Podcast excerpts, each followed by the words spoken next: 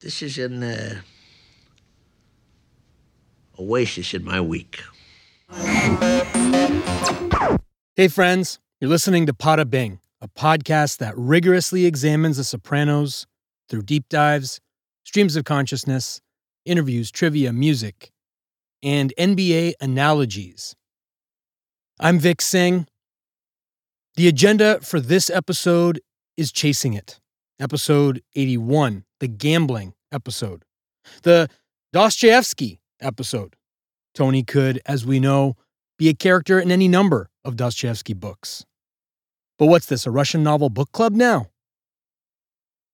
This episode was written by Matthew Weiner, directed by Tim Van Patten, and originally aired on April 29th, 2007. It's as close to a continuation from last episode as probably any other to date.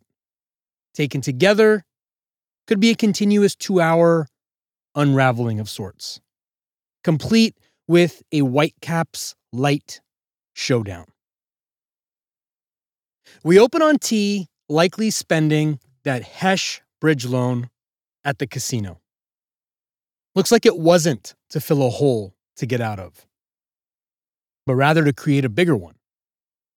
T's practically Daniel Plainview in There Will Be Blood, drinking from whatever straw he can grasp to find his milkshake. He's got that competition in him. I have a competition in me. I want no one else to succeed. Wonder why Hesh couldn't see that coming from a mile away. He talks an awful lot about it after the fact, as we'll see. But in the moment, at Katz's, he knew. But what was he going to do? What was he going to say? No?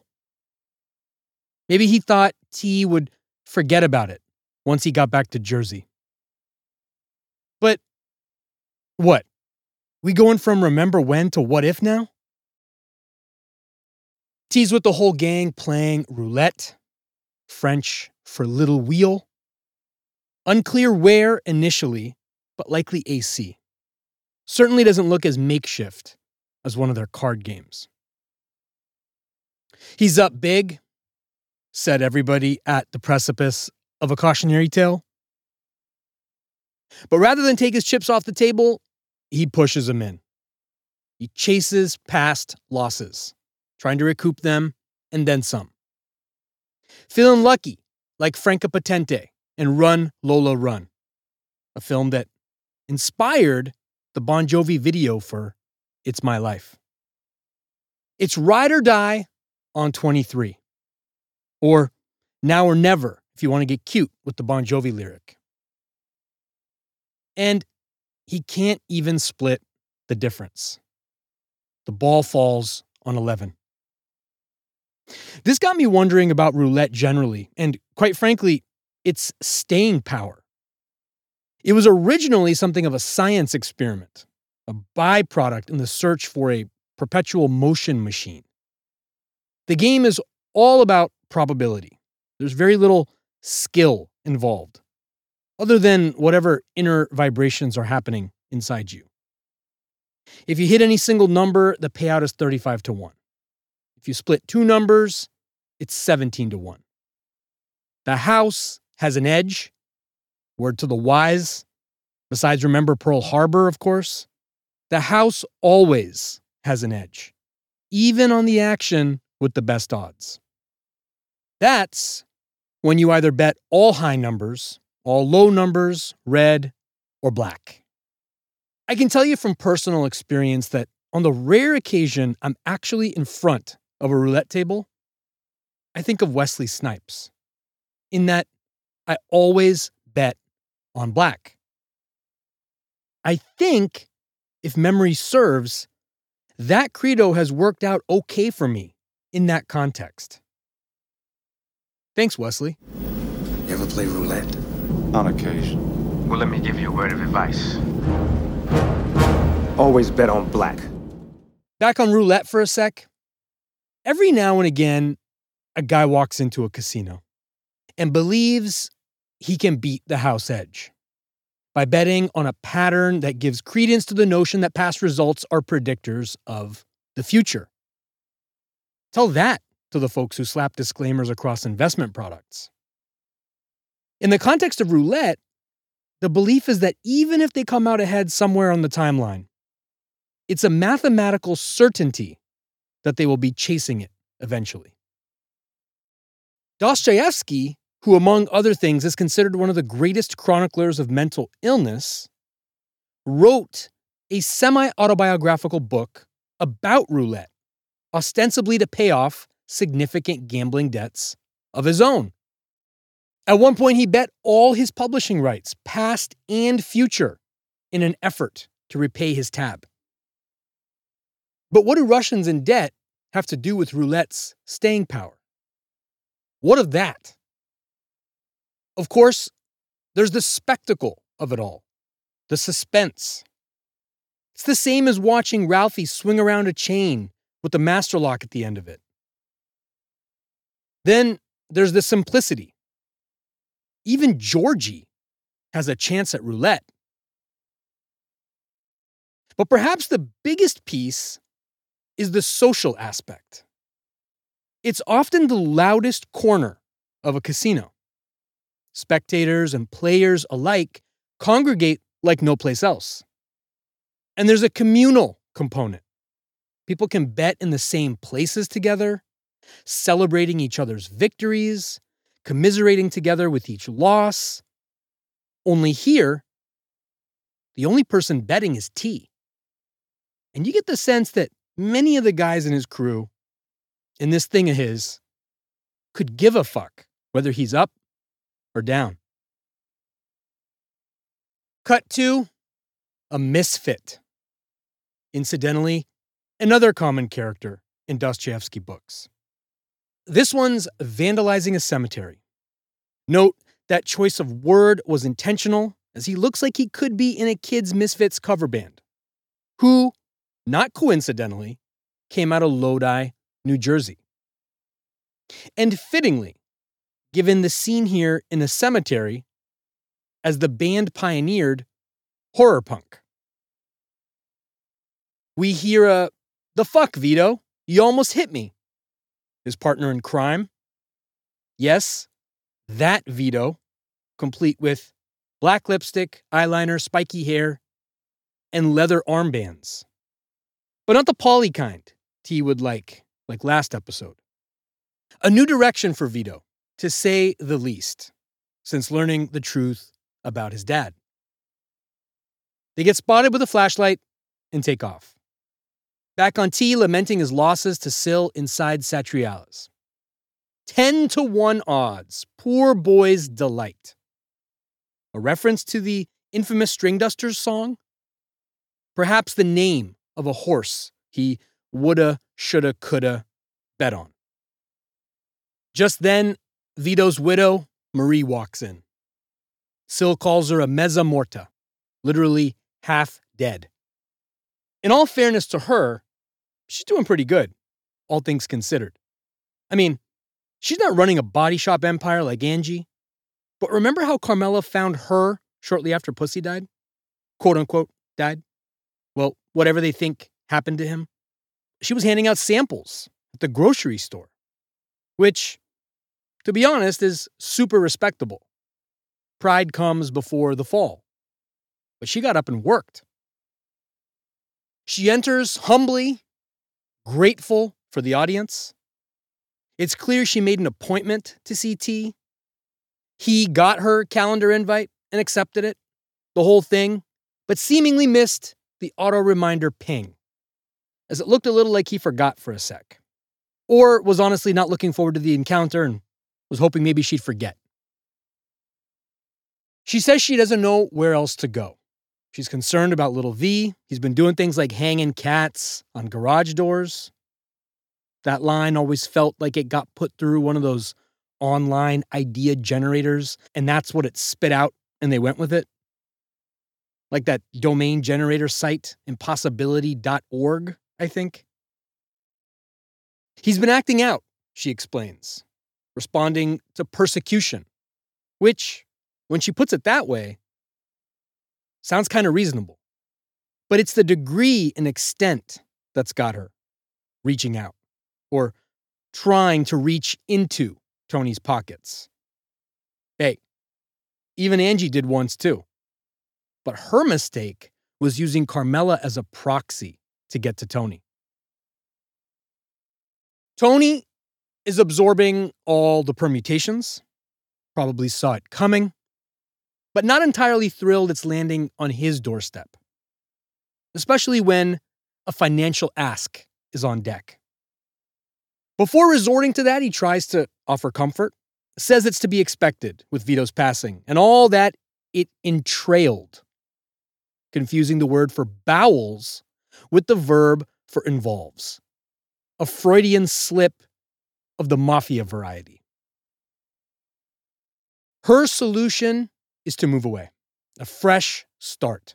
She has a plan for only 100K. They can relocate to Orono, Maine. It's just outside of Bangor by a university, the University of Maine, whose famous alumni include Stephen King and one of my favorite coaches in the league, Rick Carlisle. Anyway, there's a two story cape there in a district with solid schools. She's thought the whole thing through. She slides over a piece of paper in a way Stuart Scott would say, as cool as the other side of the pillow. Torn out from a steno pad, scratched on it are the details of her relocation expenses, with an ask at the bottom. Selling their house in New Jersey, applying any profits after expenses toward a new house in Maine, with the balance of 100K left over. Tony, without hesitation, says sure. But first, you have to talk to his uncle, meaning Uncle Phil. Fresh Prince of Sheepshead Bay over here. She corrects him. Phil's not his uncle. Rather, she and he are second cousins. Second cousins. That's your grandparents, siblings, kids, kid. Your granduncle or aunt's grandkid. As confusing as that is to say, in 20 fucking 21, it's even more of a triumph of society that people were actually able to keep track of that shit without modern computing. Whatever the org chart is over there in Spatafore land, T thinks it's best he talk to Vito first, before she go and do anything drastic. Give his talk therapy skills a flex. It's worth mentioning at this point that the film quality of this episode in particular is different. It's sharper, crisper, more contrasty, more colorized, but cooler. She says he's impossible to talk to. But didn't she, like every other parent over the past 30 years, grab a copy of How to Talk So Kids Will Listen and Listen So Kids Will Talk? Now, I don't recall a coastal cape being in there, but stuff like acknowledging feelings, converting punishment to cooperation, and empowering with choices were. And one or all the above might have been more effective than getting likened to a Puerto Rican whore. Wait for it. Tony gets up, doesn't need to say anymore. They're going to do it his way first. She looks up, the power dynamic between them on full display optically, says confidently, okay, but you'll think about it? He reassures her that there's nothing to worry about. But it's clear that 100K isn't coming easy, or anytime soon, if at all. Marie's gonna have to bring out her best approximation of Donna Summer. Work hard for the money if she's gonna see a dime. Cut to Silvio fixing a broken antique lamp, like he just excavated it from the Passaic. Indiana Jones over here. T lets him know apparently Vito Jr.'s a whack job. But Sil isn't surprised. Turning from an archaeologist to a psychiatrist now. Family history. Besides, for him, the writing was on the wall when he paid a direct visit to Marie to get a fix on Vito Sr. T says she wants 100K for a change of scenery. His vibe usually, you personally shell out for a change of scenery rather than get the means via charity. But can't help but think his receptiveness to this might be a little better had he not blown his winnings at the roulette table. Sil says change of sceneries never work. Get a dog instead. T disagrees. His larger issue how the fuck is this my problem? Just because I'm the boss? Who else is she supposed to go to? No pension, no life insurance, no 401k in this thing of theirs, no fucking annuities. It's T. He's her fidelity. Or if you want to get cute, Fidelta. But Tony wants Phil to be Fidelity, Vanguard, and all the rest. After all, he created the situation by clipping Vito to begin with. And he's the uncle or cousin or whatever the fuck. Recall, Tony was going to clip Vito. Phil just got to him first. Sil, just listening, preoccupied with his lamp project, does the easy thing. Agrees. Not a hill he's going to die on. Been watching a lot of Civil War stuff lately, so forgive the overuse of that term this episode. Later, over at the Bing, new girls, new faces. But the guys are focused on a game Bucs and Bills. Could have been this year based on the quality of the two teams. On a botched play, Buffalo wins. And Tony loses again. What's worse, there's an over celebratory patron. Guy probably won $35 down there. There's enough of a beat that you think T is gonna go into Georgie mode on him. But it passes. Paulie offers to skip another beer, but he declines and says he's gonna go take a snooze.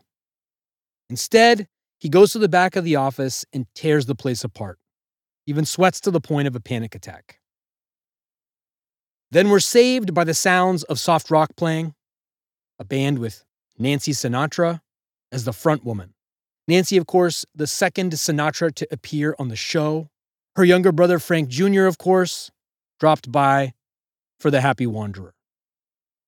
She's singing for Phil and his crew.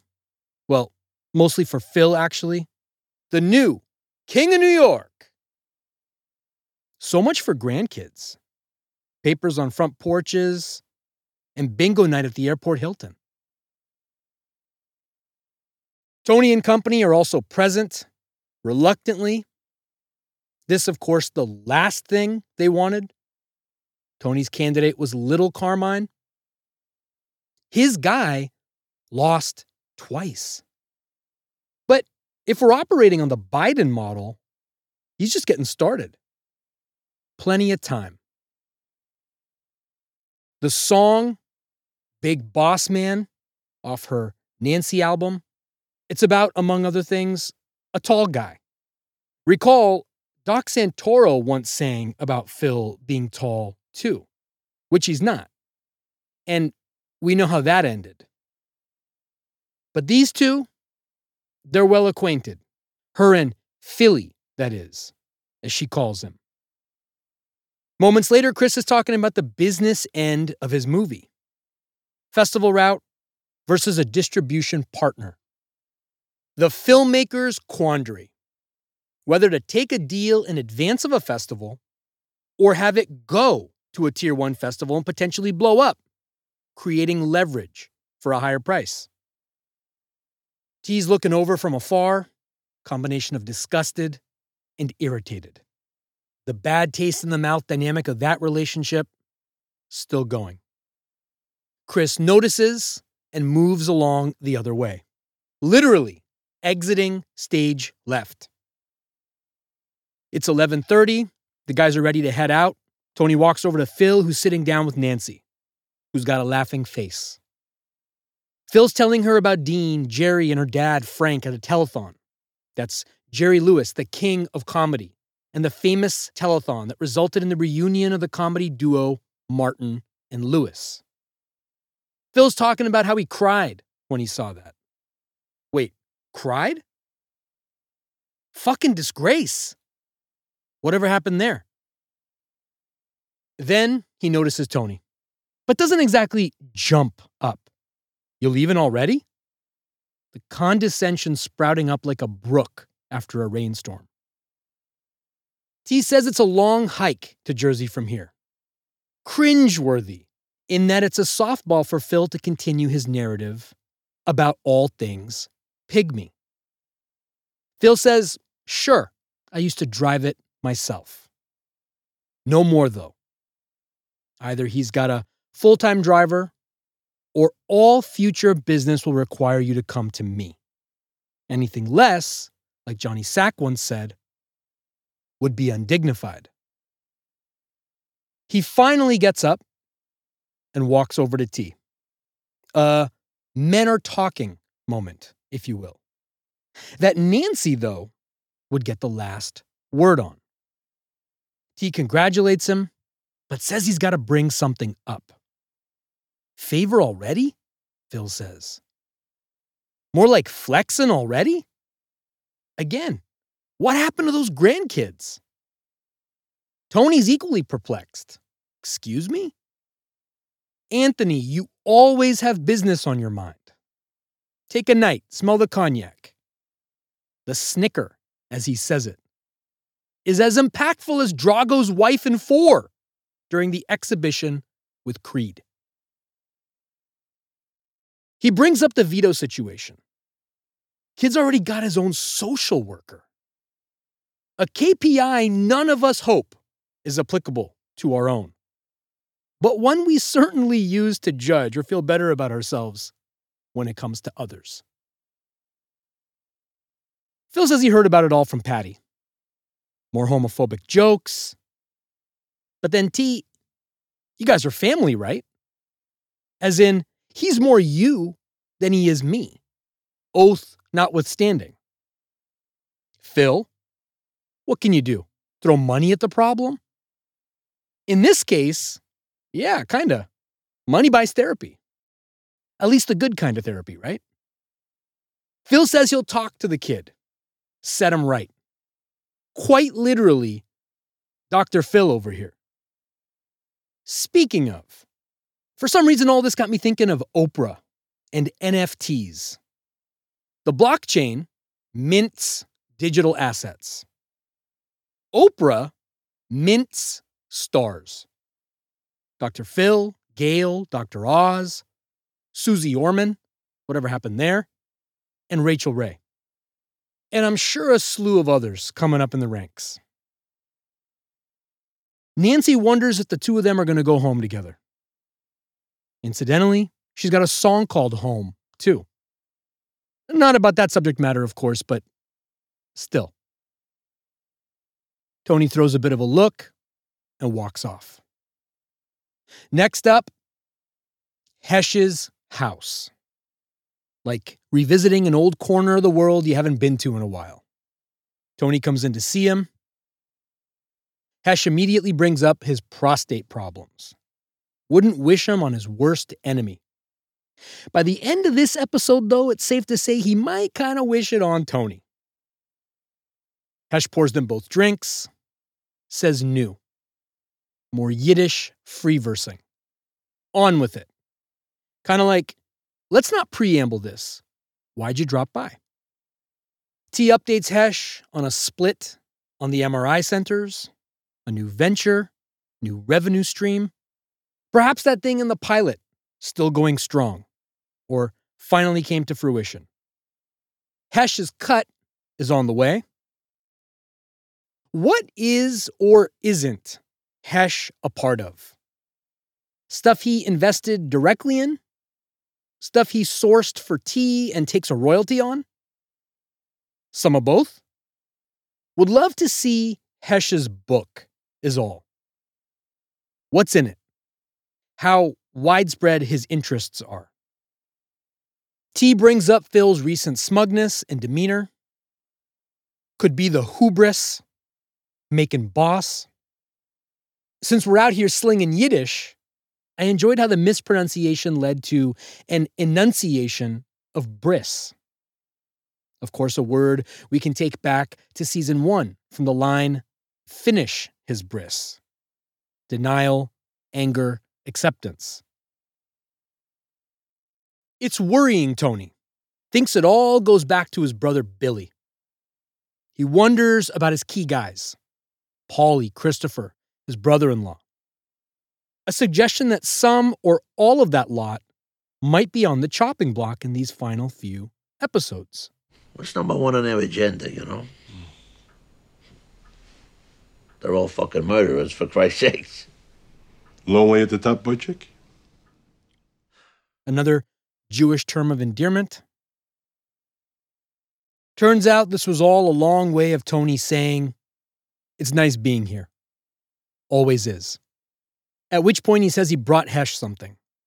Hesh, of course, thinks it's money, setting off a cascade of events that will trigger throughout this whole episode.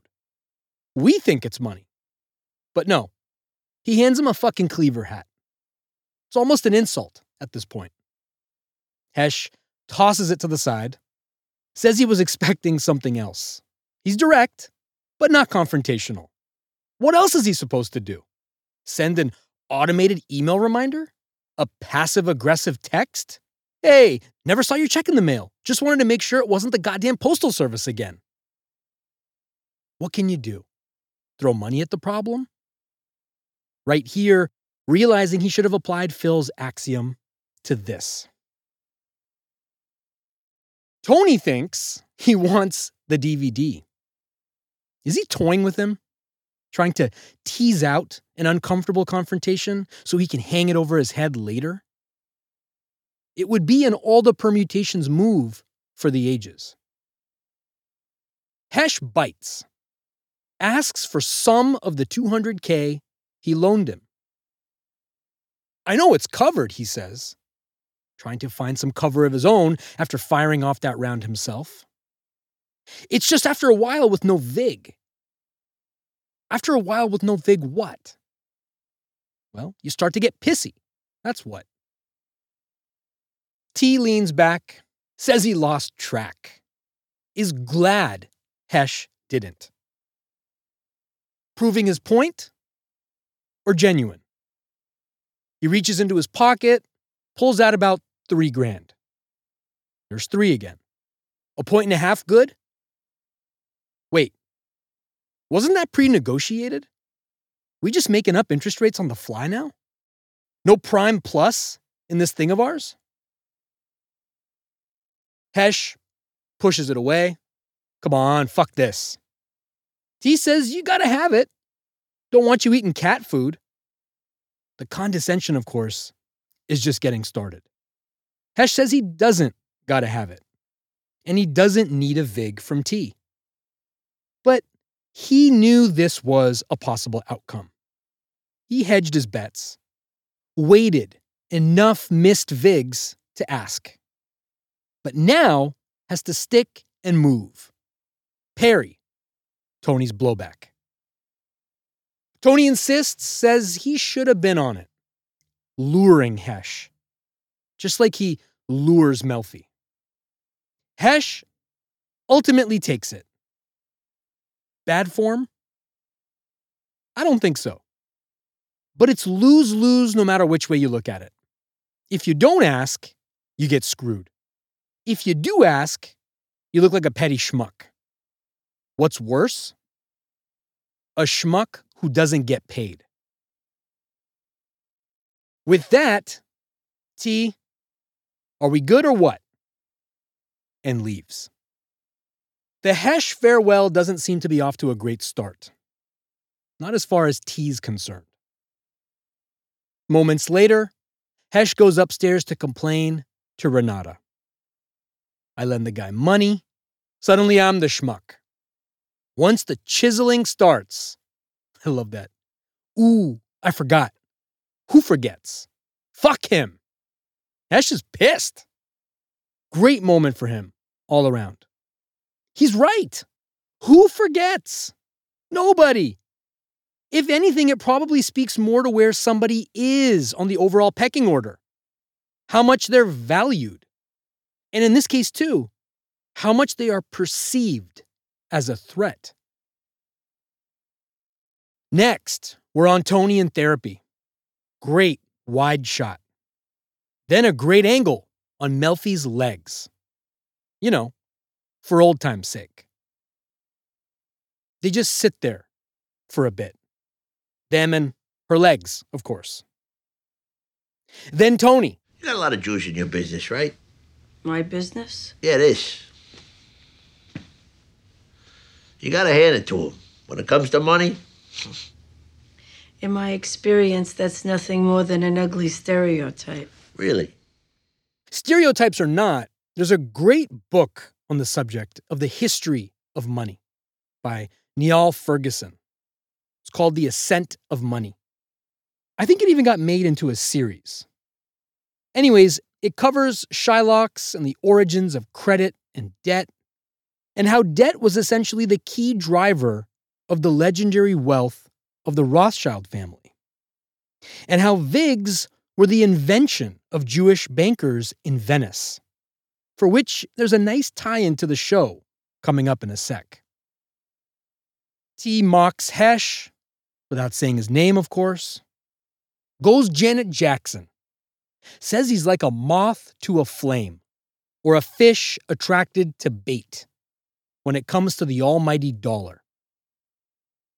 Moth to a flame, by the way, originally comes from Shakespeare, Merchant of Venice. There's that tie in from a second ago.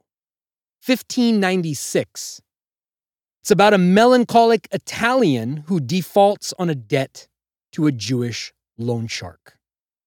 Called, of all things, Shylock. Everything's related. He mentions the gambling losses, the bridge loan, not knowing when to hold them or when to fold them. Writing his own version of a Kenny Rogers song over here. She asks why he doesn't just stop gambling. He explains it's a big part of his life. But it's interesting because he's never had this problem descend on him like this before. And that was an actual critique of the show, I believe, which, as everybody listening already knows, I completely skip over. Critiques, that is. Largely because, good, bad, or indifferent, I think critiques are moot at this point. This series will be studied for generations. Anything that achieves that level of contemplation trumps whatever in the moment or armchair quarterbacking that happens in the short term. She asks him, What are you chasing? Money or a high from winning? He doesn't answer, not yet. He'll indirectly answer it to Carmela later, but it's clearly both. And Dostoevsky articulates as much about the human condition in his story about Alexei Ivanovich in The Gambler. Then she brings up some housekeeping. His agenda to hers. An interesting pivot. You miss a lot of appointments. He resents that. I give you notice or pay for the hour. All about the money, remember? She blames herself. It's not you, it's me. Classic telltale of a breakup. Says she's condoned it for a long time. Again, the cynic in you at the end of this wonders to what end? Hers or his? He reverses the script, siding with the therapy for a change. He makes it seem like therapy is actually helping, working now. I haven't had a panic attack since my uncle shot me. Love that he reduces it to that. That's the metric, the threshold baseline. No panic attack since taking an unprovoked bullet to the torso from a family member. She asks if that's the only reason he's there in therapy the panic attacks. Shouldn't she know? Or have a professional opinion? Not that she would say it or reveal it here, but. He says no. He says no. This is an oasis in my week. And that's the trigger word for her that it's over. Oasis. True personal aside. I found my therapy a while back to morph into an oasis of its own. And that's when I realized it might be time to stop. Because I was making it what I wanted it to be, not what I needed it to be. So this is vacation. She says decide if you want to keep coming, but know there are protocols that have to be followed, or I won't be able to continue. I feel like she's laid down these ground rules before, though. Also, Tony's getting it on all sides now. First Hesh, now Melfi. Who could be next? Speak of the devil.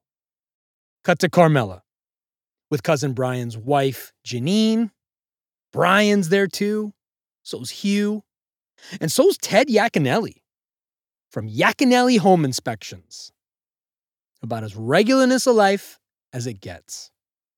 And someone who, from the looks of it, believed he had his work cut out for him after Hugh and Carm were revealed to be the builders. And folks, we have a buyer. All those motherfucking caravans, all that staging. And for what? To sell it to your cousin. Probably for a price, to cop Carm's expression. Hugh and Carm look nervous, perhaps a recognition that he'd crossed paths with Yaconelli's outfit before. But he doesn't let the nerves fester. He's old school too. Brandishes his signature hand swat. But you think they cut corners once the cousins were buyers? Tony certainly does, and we'll see how that unfolds a bit later. Cut to Vito and Phil having a sit down, their sit down, of a different kind, of course. They're at the silo at Applegate Farm in Montclair. Place predates the Civil War. Speaking of Daniel Plainview and milkshakes, Vito Jr. is enjoying one, though safe to say Plainview would want no part of that one. We see he's got black nail polish on too, rounding out the features of his new look. Phil watches him enjoy his snacks, then says that's not the reason he came out. No pun intended. To buy him a couple of sundaes. He's on his second one, mind you, and those things are big. One of the superhero characteristics we all have when we're young. Vito Jr. asks what a silo is. At which point, Phil grabs the sundae, Doesn't give a fuck what it is asks, What the hell's wrong with you? And then the soprano classic. Look like a Puerto Rican whore. Make me sick. So? Now, just so we don't leave little Vito's question hanging, silos store things in isolation. If I were enjoying that sunny afternoon at Applegate with Vito Jr., I'd probably explain to him that my media diet is pretty siloed. There's The Sopranos, and then there's everything else. Then, just like Junior, I'd say, one hand washes the other. Watching other stuff just makes you want to go back and watch The Sopranos. I'd probably be met with the same blank stares that Uncle Phil was, but I said my piece. Phil says he gets the need to be rebellious. He raised kids too, as if laying out his credentials would move the needle here. He says he needs to think about his mother, what he's putting her through. Your family's had enough shame. You should set things right. Be a man. And that's it. He said his piece. The onus for all the troubles in the world falls on Vito Jr. Looks at his watch, Finished that thing. There's no eating in the car. Love that. Something any of us who've got kids have certainly tried to enforce. I have yet to find a survivor on that hill of battle. Over in Tony's backyard, dinner outside. They're celebrating, among other things, the sale of Carmela's spec. Blanca wonders why two people need such a big house. Consumerism and excess, and some perspective there. Meadow explains it away. They have a baby on the way. I heard that as a thousand square feet per human at a minimum. Blanca stares coldly at AJ. She's really using him, but not getting what she planned, it seems. Hard to tell. Cut to Carm's parents, asleep late at night. The show is doing the rounds. One final curtain call for the DeAngelises. Elegantly bringing everybody back for a final bow. The phone rings. Hugh goes for it. It's Carmela. Have you looked outside? It's raining. He tells her to relax. They replaced 50 to 60% of the bad wood with Doug fir. Note, not all the bad wood, just about half. Enough to maybe sneak it past whatever cracks were in the way. She's fretting about the studs and the headers upstairs. Those are the beams that disperse the weight over openings. She's nauseous. Hugh tries to reassure her that everything's been on with all his previous houses until these sob sisters took over the building department. An expression Hugh wears especially well. The term was used in the early 1900s for emotional human interest stories, or sob stories, that were often written by women. The origin of the term stems from the coverage of a murder trial. The victim was a man named Stanford White. And if you look the guy up, you'll immediately see why it was a sob story. Besides the fact that he was murdered, of course, the guy had a legendary mustache. Those don't come easy, as those of you who dabbled with one or several iterations during the pandemic know. It's sad when they go so young. The next day, Tony's handed lunch, subs all around. Hesh comes by. Paulie jumps up. The mysterious stranger. Now, with his penchant for black magic, sick shit, and all the rest, was that a reference to Mark Twain's book of the same name? Where the mysterious stranger was Satan and the number 44? Hesh says he dropped his son off at physical therapy and thought he'd check in on the brain trust. Perhaps, but that's not what Tony thinks. Paulie invites him to sit down and play a hand of cards. Tony, don't be shy, Shylock. Merchant of Venice again. Hesh figures why not. Tony mocks it. Why not? He says. waving his arms every which way. At which point, Hesh offers a Jewish joke to maybe take the edge off Tony, using B Rabbit's eight mile tactic of this guy ain't no motherfucking MC.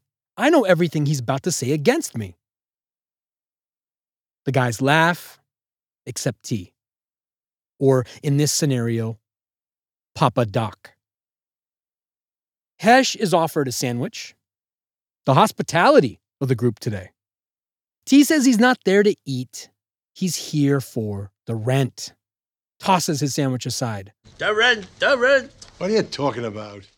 The tension is visibly thick. Tony's MO, you want to wet your beak and tell me about it? I'm not going to live it down.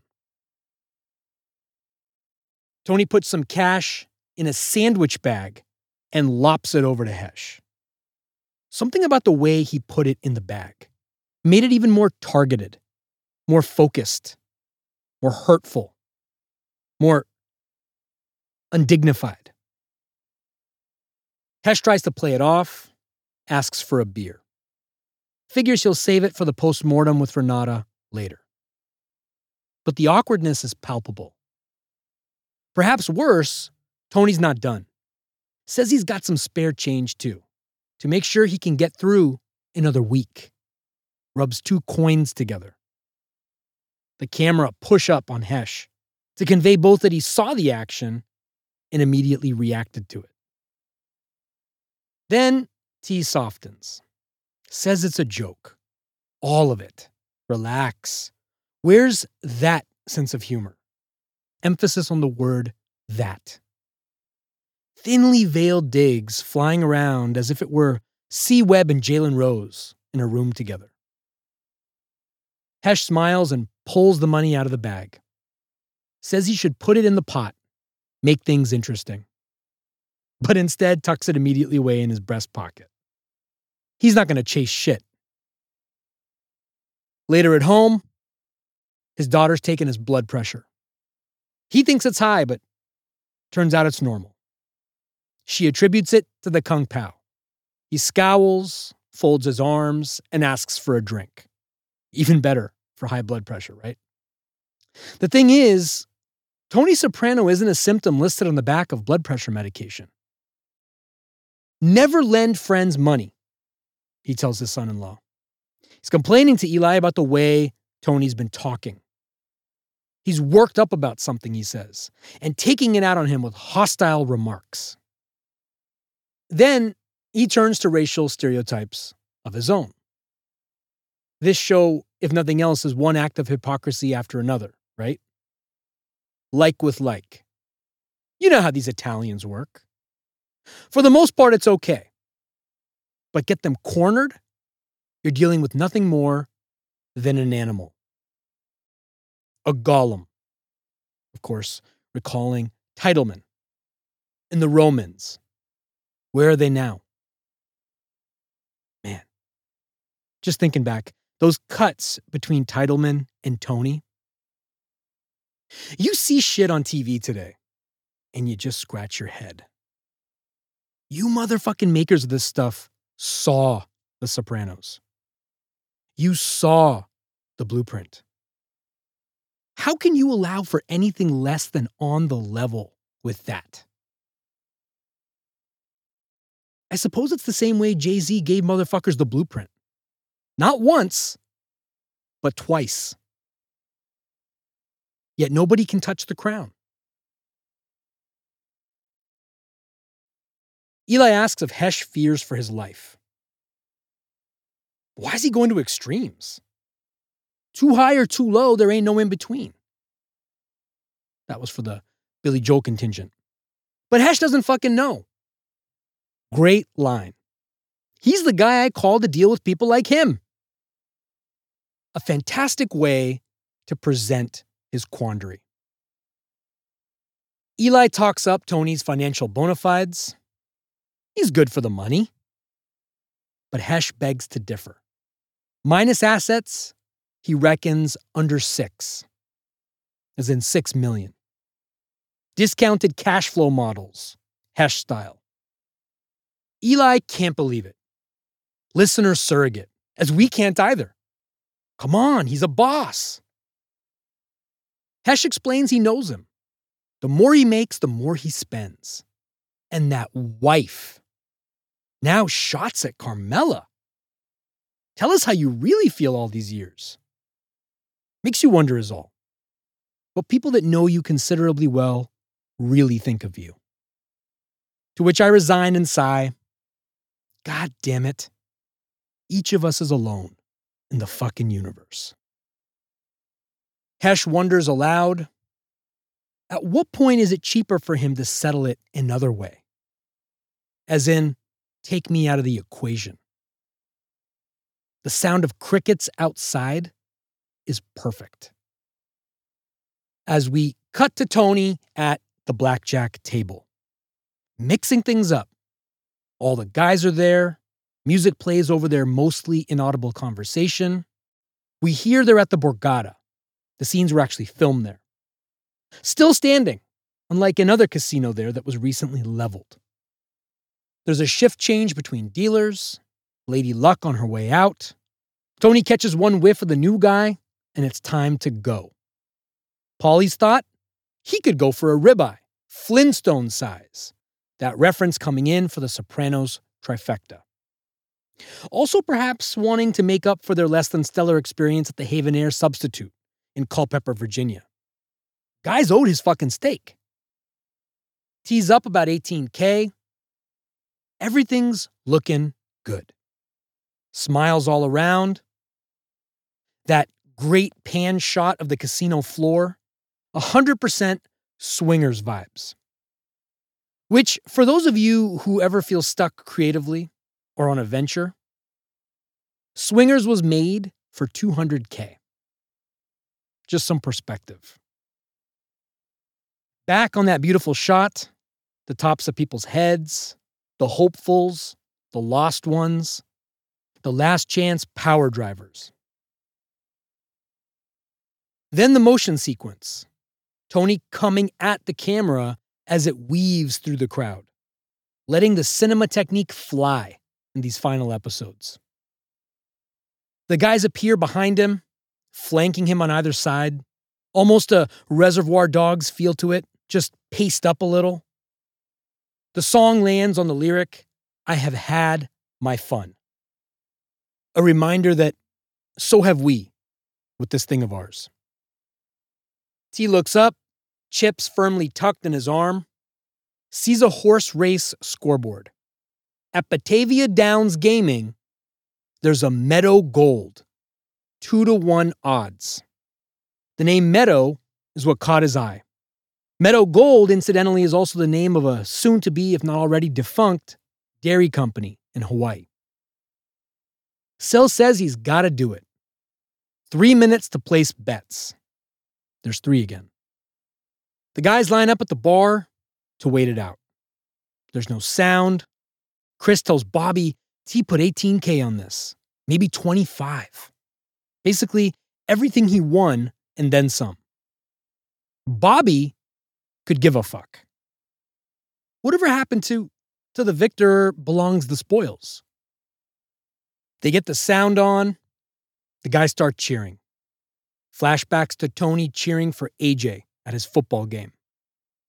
But predictably, Meadow Gold gets second by a hair. The audio slows and blurs to a drawl. Tony headed for rock bottom. Could cue the Howlin' Wolf song right here, too. But he holds it together in front of the guys. What are you going to do, huh? Walks off. Over to AJ and Blanca at dinner. A nice place. Guy's got a job, remember? Server's got a bow tie. Certainly a no hats establishment. Though it's safe to say T's bar for where hats should be permitted is high. Anyway, dessert comes. She says she didn't order nothing. A great writerly contrast there, given the environment they're in. AJ says he ordered for her. AJ ordered for her. Whatever happened to Gary Cooper? Turns out he's been living in Tony's house this whole time. She cries about her weight. Actually, there was no cry, it was pretty matter of fact. But under the cover is a ring. What? Couldn't he see the signs? Through that mustache of his? One that would make Stanford White roll in his grave? He gives her the pitch. The fact that he even has to give one tells you everything you need to know about where this is headed. I'm not like Hector's dad.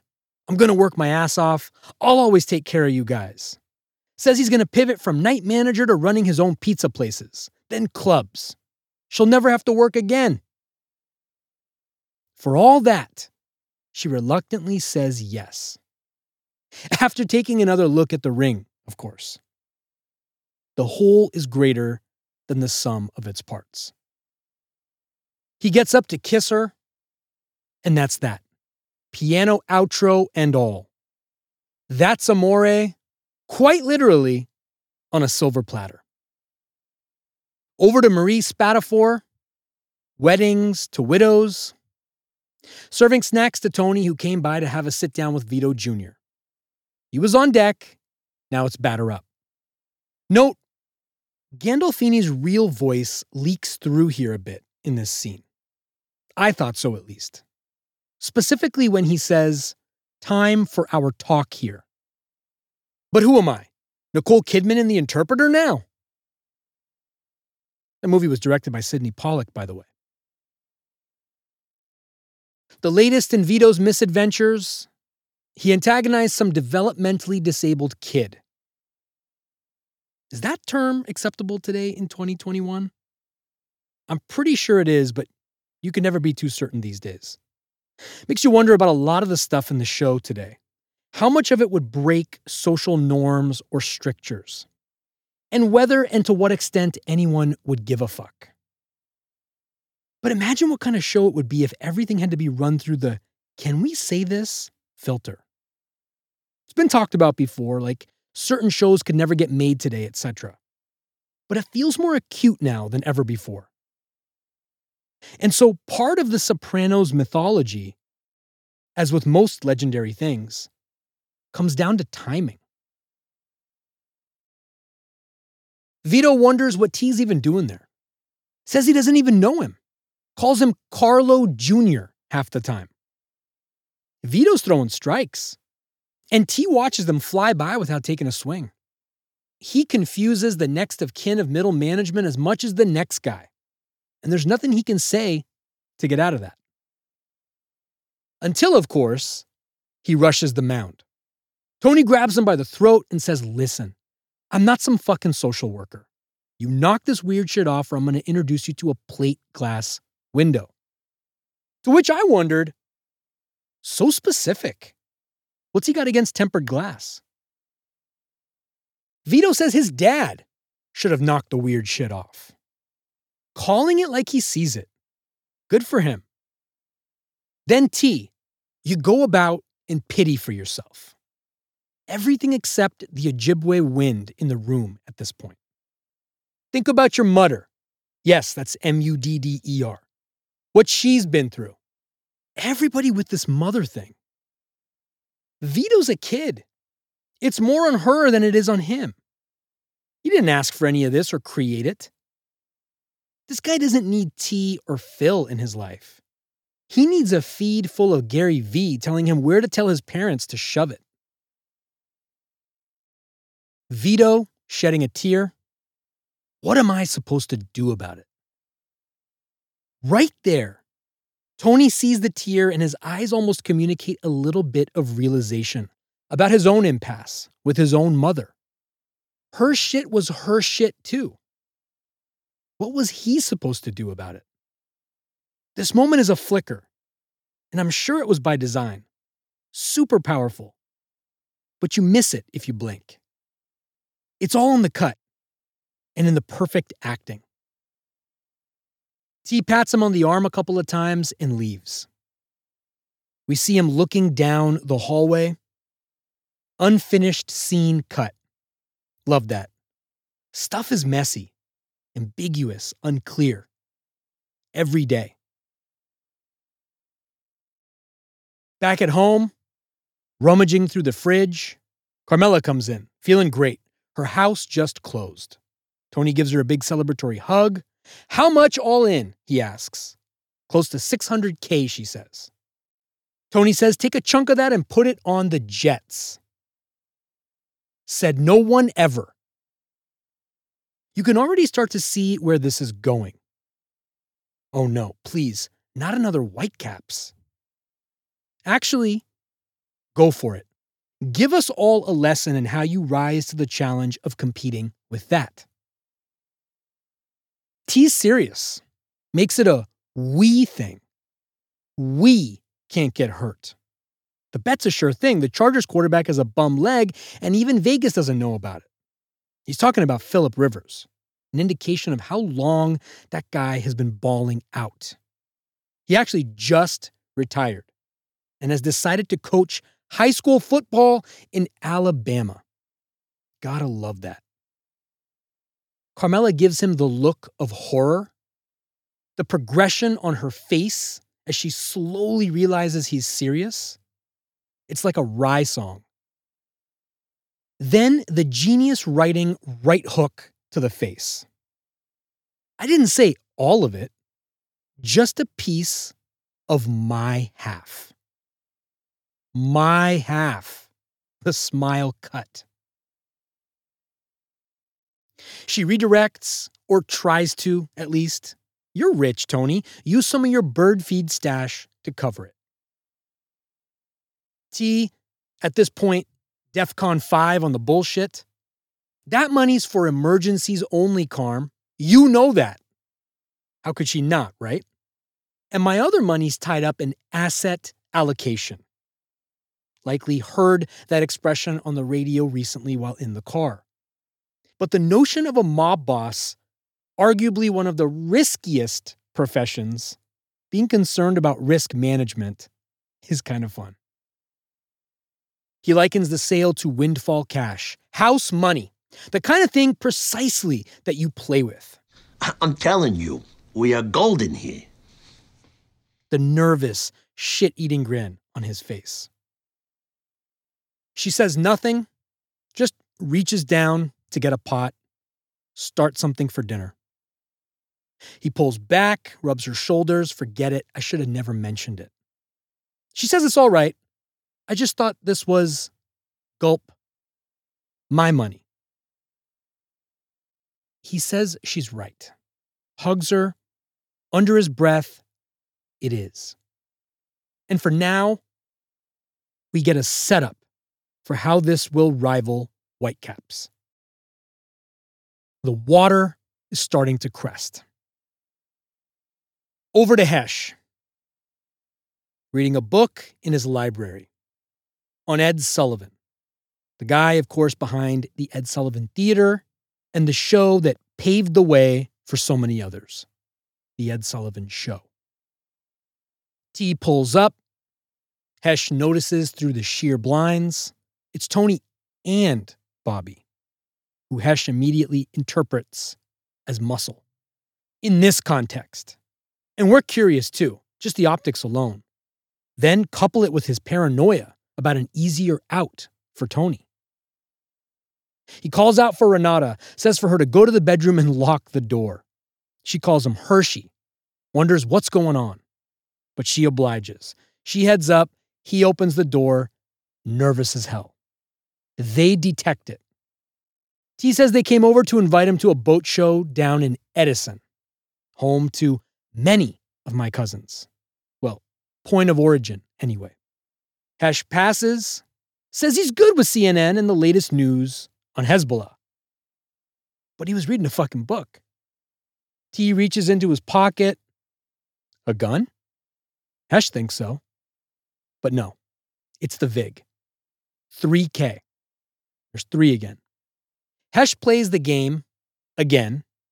Give it all to me whenever you can. Tony, you're going to do this every time?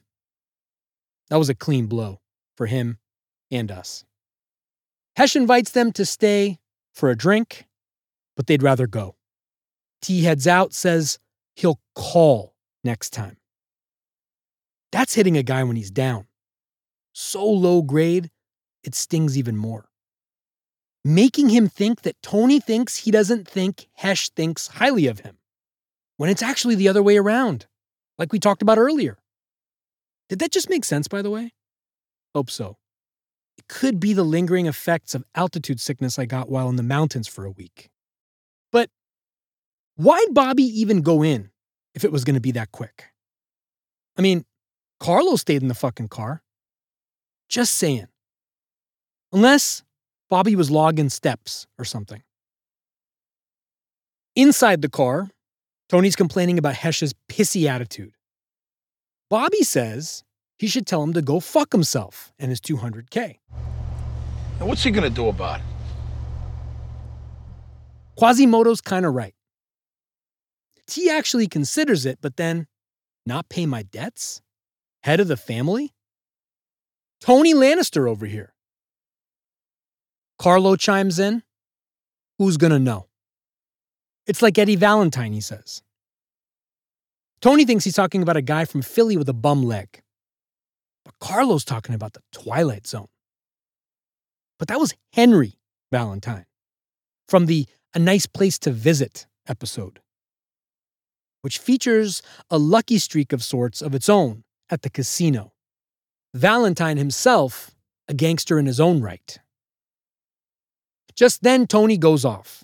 Vito brings in three times what you do on construction. Quit watching TV. Red, I wouldn't have money problems if it wasn't for you. Shit goes downhill, right? Carlo's fucking pissed. But just like Bobby said, what's he to do about it?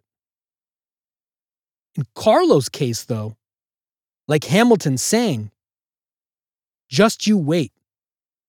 Just you wait.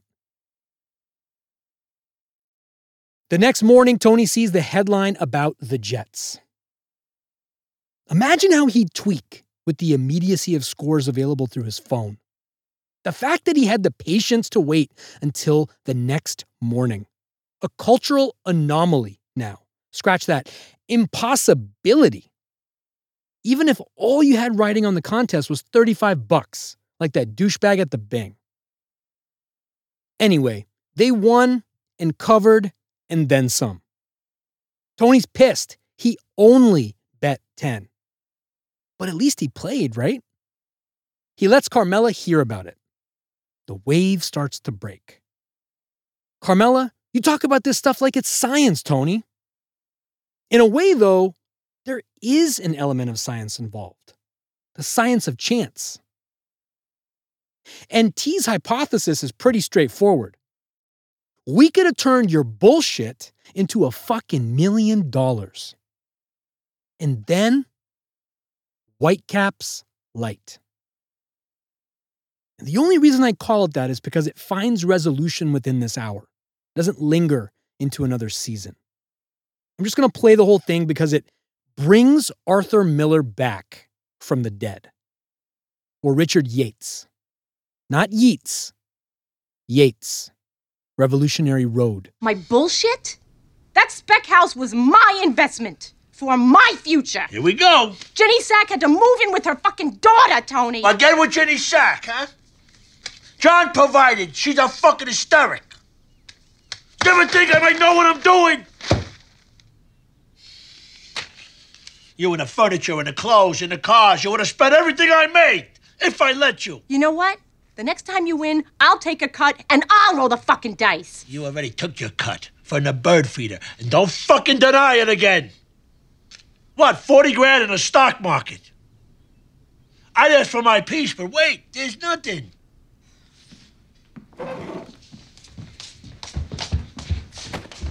And that spec house, I made the down payment. I bought the materials. I leaned on that building inspector, and you had your thumb up your ass. So stop talking about your money. Let go of me, you piece of shit! Fact is, you're a shitty businesswoman who built a piece of shit house that's gonna cave in and kill that fucking unborn baby any day. And now you can't sleep. Fuck yourself! When I'm gone, you can live in a fucking dumpster for all I care.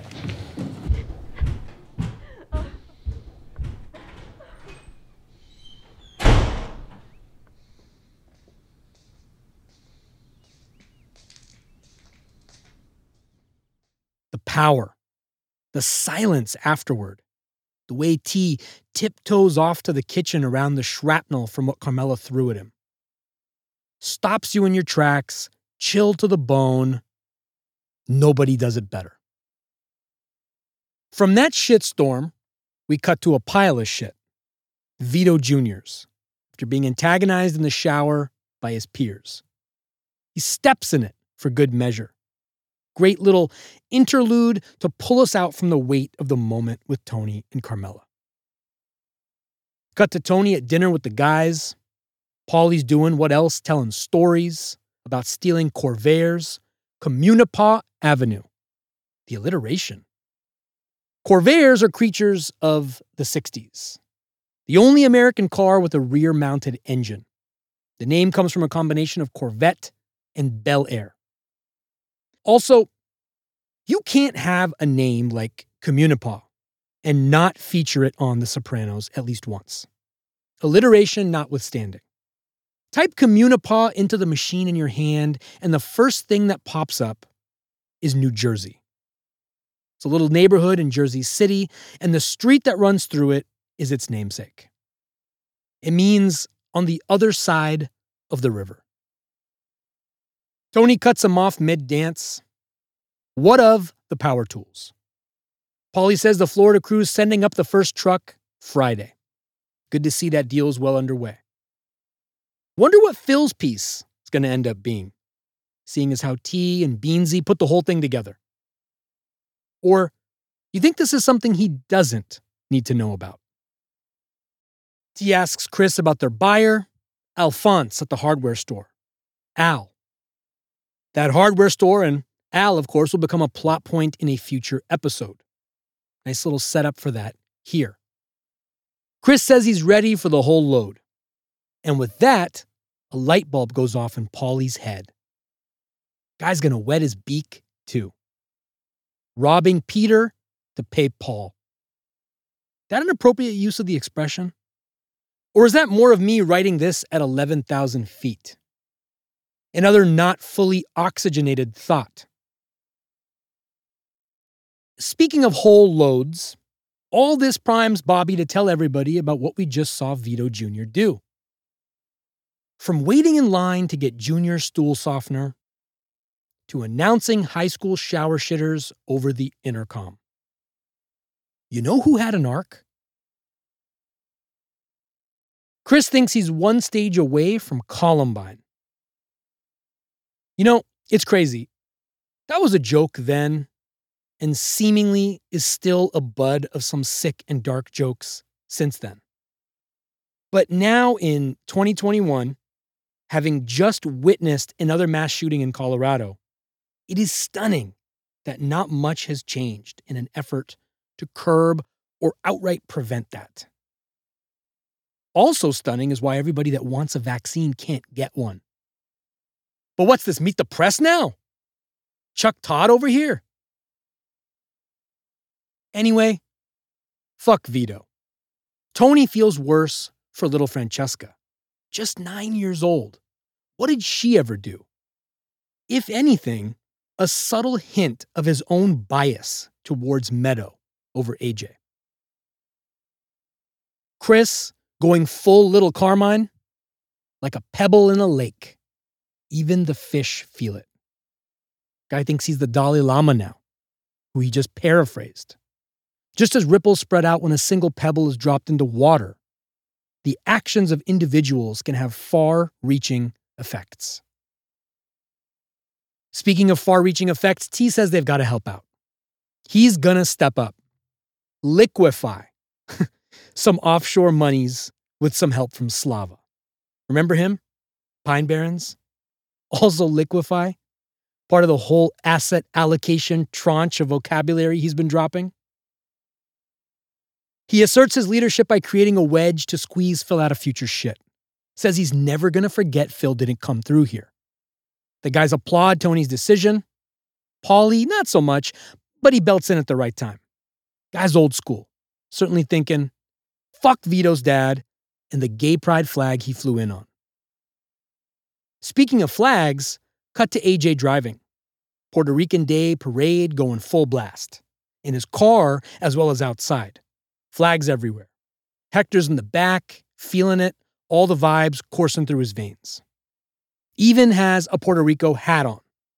Moments later, they meet up with Blanca and she breaks up with him. Faster than she accepted his ring at first. He says he loves her again, but she says she's not feeling it. And that's it. He watches her drive off with her brother, Jesus, to a bad rendition of La Vida Loca. Hey, at least she did it in person, face to face. There's a lot to be said of that, actually. It's old school.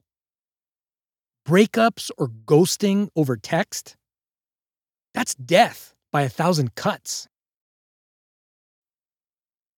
Back over at the Bing, Chris is playing pool. Long pan over to Sil and Tony, talking about the Dolphins kicker who got into a motorcycle accident. I think that was made up because I don't recall Olindo Mare being injured like that. And he would have been the Dolphins kicker at the time. But who am I, Bob Ley? And what is this, outside the lines now? T opens his safe and starts placing saran wrapped bags of cash in immediately starts thinking about the betting odds because of the news. The backup kicker is fresh out of college. Sil pipes in. Too good to be true. Tony decides to put the whole 100K down on Philly. And if he wins, Marie Spatafore gets a free ride and then some. though he'd never actually give her any more than the 100K. The cut to Chrissy, thinking, bad idea. But he doesn't say anything. Part of him, no doubt, enjoying this collapse. Then the confusion about Vito Jr. at the end. Yeah, good for you. Because Carlos said that kid went to the litter box and ate some cat shit. No, he took a shit in the shower. Glad we got that straight. One of Sil's best moments. But it's so quick. You almost don't even hear it when it happens. Later, Tony listening in the car. Philadelphia loses 21 to 7.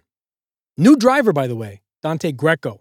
Nice little upgrade from soldier trying to track down Vito Spatafore or receiving cigarette shipments from Christopher. T shuts off the radio, all the permutations at internet speed, then calls Marie. Says she needs to send Vito to this tough love camp in Idaho. Says he was moved to tears on the infomercial he saw about some of the success stories. She's worried about corporal punishment, but he disregards her motherly instincts and says it's 18K and he's going to cover it. Saving himself 82K in the process, by the way. He closes the deal with a repeat and rework of a Christopher line. There's no geographical solution to an emotional problem. Sounding it out literally as he said it there. Too good. Marie? Thank you, Tony. Click. Again, what's she going to do about it? Kind of frightening when you think about it that a mother can't even have final say on her son in this thing of ours. Cut to T outside Satriale's, talking to Carlo and his son. They hug it out. It's unclear what they were actually talking about, but something's moving. And it feels like somebody's watching, like the feds or something. Watching over an informant. I said it. T hops back in the car. A song called Honky Tonk is playing. He's thinking, as one tends to do when the swing of a drum pattern catches hold. Sees a Muslim family outside on the sidewalk. He recognizes one of the guys, two actually, the guys from the Bing. Is this his way to get an edge with the feds himself without outright cooperating? He sees a large congregation gathering, enough of a threat in his mind to say something. As Dante, his driver, starts a conversation. A great contrast, by the way, the Americana tones of the music, honky tonk, with the optics of a band of men dressed like Taliban. Cut to Vito, fast asleep. Three guys enter. There's three, and sweep him off to corporal punishment camp. Marie puts up a little bit of a fight, but to no avail. Back on Tony, watching a basketball game post mortem on TV. Stackhouse hit a three as time ran out. That's Jerry Stackhouse, third overall pick in the 95 draft, 18 year vet. Once hyped as the next Jordan. Talk about fucking pressure, the likes of which you've never seen. Stack was on the same team as AI for a season. Whatever happened there? Currently, the head coach at Vanderbilt. Anyway, Dallas won that game 109 108 over the San Antonio Spurs. From the looks of it, another bet T lost. T switches over to Bush engaging in diplomatic talks with the Saudi king. A nice setup for Carm, who enters. They're not speaking. He gets her to sit down, engages in some diplomatic talks of his own. Says he's sorry, convincingly. Admits he's losing big, a real shitty streak. She wonders about the logic. It's simple to him. You start chasing it. Answering Melfi's question from earlier. He explains he hates the Ginny comparisons, says it's not going to happen to them. He's tired of her thinking it will. But she cries, says, You already got shot. Now you won't even go out and get the paper. Who is out there? Who is out there? Great question. Powerful. Everything ends. Even the little things. The stuff you take for granted day after day, week after week, until it doesn't happen anymore. And then it becomes the biggest fucking thing. A giant piano hanging over your head every minute of every day. Big picture wise, he reassures her he's already up, way up. He's not even supposed to be around. He's not supposed to be boss of this family. He's not supposed to have risen up to the top of his craft as fast as he did. He's not supposed to be in this house or be able to drop several mil on a boat. And the list goes on, making you now realize that, like Valentine, he's in a twilight zone of his own. And interestingly, when you realize that, it's self evident that the end, some kind of end, is near. Fast cut to Hesh coming out of the bathroom, shocked to find Renata out so early. Looks like he was in the mood for a little action. But she's not out. He finds her dead, calls 911, and breaks down. Later, in his office, where he once decided whether hits were hits or not, Tony comes in with a little brown bag from Bloomingdale's, offers condolences and a bag full of money. Where'd he get it after that Philly loss? Sorry for your loss and out of there.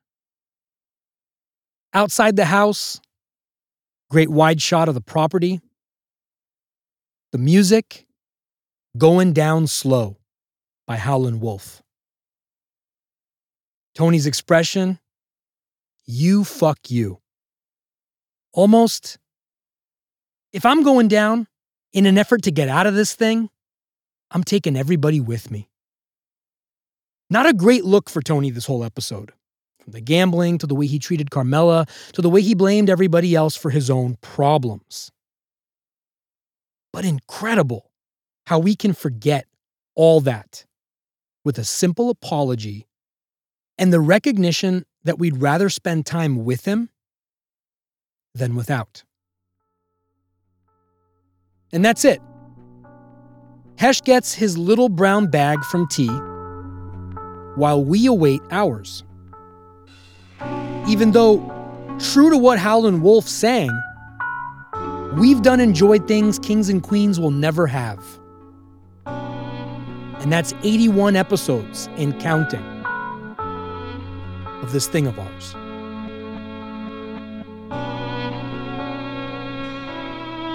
That's all I got. Thanks for listening. See you next time.